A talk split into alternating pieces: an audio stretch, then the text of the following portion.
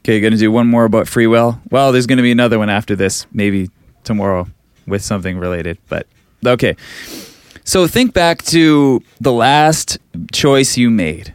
Maybe it was clicking play and listening to this little note from your pal Lyndon. so think about rewinding the whole universe, rewind the tape to the exact moment before you made that choice.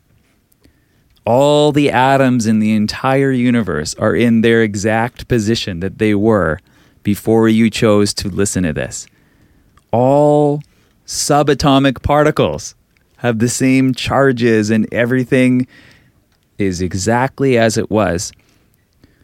Can you make a different choice? If you're outside, the wind is pushing your hair just just tugging at each hair follicle in exactly the same way. The the butterfly is just about to flap its wings with the exact same setup, the universe in the exact same position or configuration, can you make a different choice than you did when you decided to click play? Which I'm glad you did, by the way. or I should thank the laws of physics for compelling you to do so.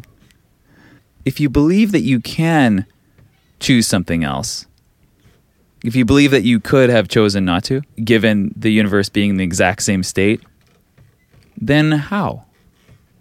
Well, anyway, hey, if this sounds like a bunch of nonsense to you, as um, what was that guy? Pastor Bruce Martin, Pastor Bruce Martin from Calvary Temple used to say, "Hey, if uh, what you're doing is working for you, pardon the interruption. Otherwise, come investigate the next episode." I'm back with one more thing. So in a lot of these episodes, I'm talking about ideas that I got from books or got from podcasts or from you know other people. So I'm going to be always leaving those notes, giving credit where credit is due. I'd like to do it in the actual audio here, but just um, you know trying to do these things in very short amount of time here. Uh, as to not bore you with all of my references, but they're all going to be in the show notes. So, for example, um, the winding back the tape uh, little thought experiment or um, story came from Sam Harris, who I love his podcast. So I'll be, and his books. So I'll be linking to that in the show notes. Okay, that's it for now.